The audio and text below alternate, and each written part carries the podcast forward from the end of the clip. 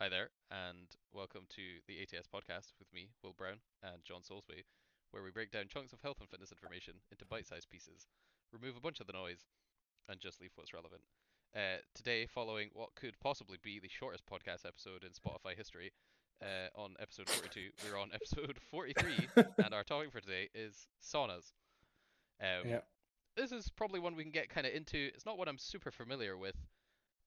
Just, um, I think the so what do we know? Like saunas are pretty useful in weight class sports for cutting weight. A lot of people use them and hot baths, hot showers. Yep. Just anything to get you sweaty. Uh, Um, I remember James Hoffman before talking about they are beneficial for recovery as well, um, but only in short dosages. I think people traditionally use them for far too long for recovery, Mhm. um, because at some point heat exposure is a thing. Oh yes, and Yeah. dehydration, I suppose.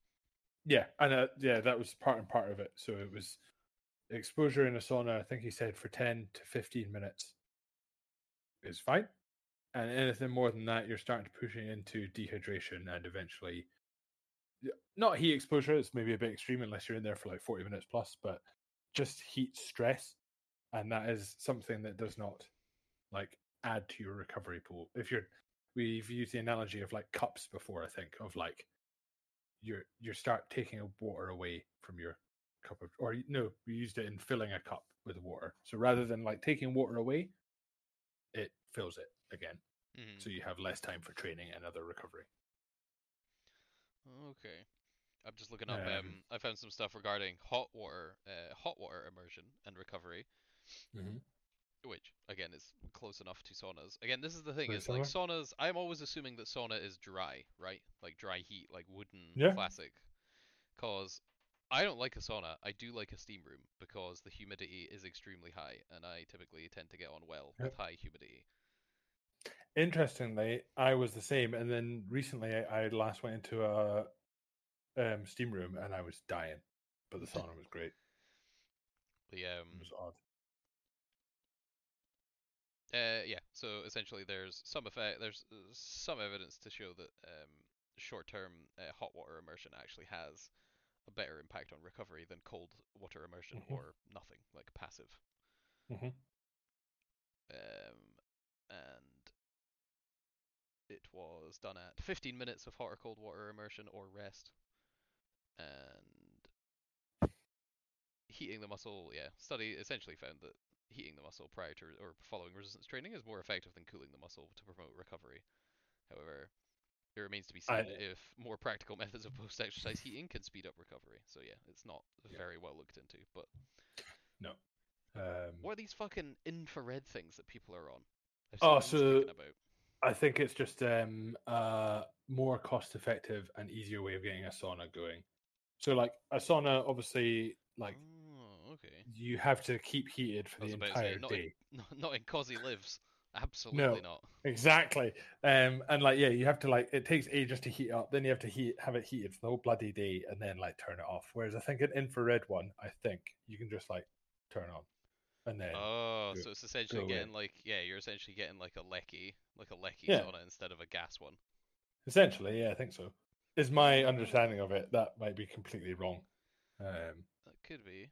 But then, so from a training point of view, for me personally, one of the benefits of the sauna is the whole like experience of the natural wood sauna in like a nice environment that is relaxing as well. Mm. I can't see an infrared one doing the same thing Well, for I me. have found I have found something of uh, investigating the effects of a single infrared uh, sauna session on post-exercise recovery, uh, specifically of neuromuscular performance, autonomic nervous system function, and subjective sleep quality and muscle soreness. Uh, basketball players performed two trials consisting of a complex resistance exercise program, maximal strength with plyometrics, followed by either 20 minutes passive recovery or infrared sauna at 43 degrees plus or minus 5. Mhm. Uh, in an RCO, uh, with trials separated by one week, recovery of neuromuscular performance was assessed using a 20 meter maximal sprint. It's not the best for neuromuscular, but sure.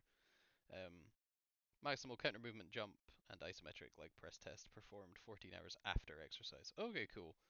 Heart rate, heart rate variability, sleep diary, muscle soreness, and indirect muscle damage markers were measured pre and post exercise. And blah blah blah blah. Post exercise nighttime HR and HRV did not differ following IRS or passive. Uh, muscle soreness was less severe, and perceived recovery was higher after IRS compared to passive. yeah, fair. Yeah, it might be a thing. I'm not entirely familiar with the benefits of the infrared. Like, I don't know what that has effect wise on muscle soreness. However, I feel like if you're in the position where you can buy uh, an infrared sauna and it not be the biggest deal in the world, go for it, mate. Yeah. Like, or just use a communal one. I think it's like easier for like a gym to put in. Like for us, an example, we could add like a. I mean, we're not going to, but we could, in theory, add like a small like room the same size as our toilet and have an infrared sauna in there. Whereas there's apparently- apparently you can get them. zero percent, Mhm. like there's zero percent chance of us adding an actual sauna just from a square meterage point of view. You you apparently get you can get some little portable guys that are like 200 bucks. A portable infrared sauna. Yeah, it just looks like uh it just looks like uh looks like one of those kind of fancy dog carriers, like you know where Yeah. they're like their head pokes out at one end. Yeah, it looks like that Yeah. except like person sized. That's funny. That's funny. That would look so funny. You can actually get like a a self-contained one for like grand and a half. Yeah. See, like far Point more, 1.7. like the cost of an actual sauna would be astronomical, and then running it. Oh yeah. Fuck. Not that an infrared one's going to be cheap, but it's, it's going to be far better than that. But yeah, Um, apparently, apparently could be a thing. Well, those fucking, you can get one of those barrel saunas, like the ones that you see on like Airbnbs, like the fancy like yeah, glamping Instagram baby. They're only three and three point eight grand. That's actually a lot cheaper than I thought that's- it would be. yeah, that is a lot cheaper. Um, but yeah, and I think there's a lot of like placebo to sauna, steam room sort of thing. Um, mm-hmm. and in general, there's been a sh- ton of data about placebo effects and how powerful they are. Yeah, I think Um, that's always going to be something that clouds stuff a bit. Is like Yeah. folk that, like folk that quite obviously know when they're getting the good stuff, like in a passive versus infrared sauna stuff. Like you obviously know when you're getting the infrared sauna and when you're getting fuck all because it's literally Yeah. like cool you've done the workout go home do the Yeah. journal write your scores but then if you're doing it in like a with a washout period in the middle and then doing both groups then both groups Mhm. should hopefully significantly be better post sauna versus when Yeah. both of them did post passive stuff so they both know that they're getting the sauna but even then it's still shit's hard Yep. But then I suppose from an actual objective point of view, from a lot of point of view, it doesn't really matter if it's placebo or not. As in, Yeah, does it it, make works. a difference? Yeah, exactly. It, if it improves your performance, do you or I really care? No. No. Yeah. yeah if you um so yeah. I think Great. in so in something like a summary, if you're someone who enjoys going to the sauna for social or enjoyable reasons, fine.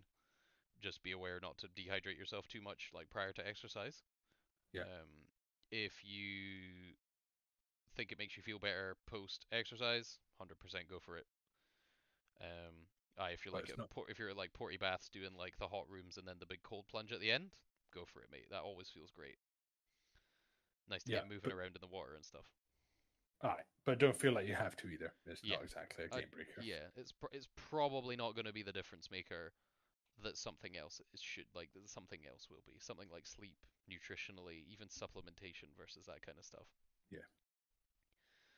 Um. Yeah, I can't think of anything else to chat about saunas, steam rooms, both good.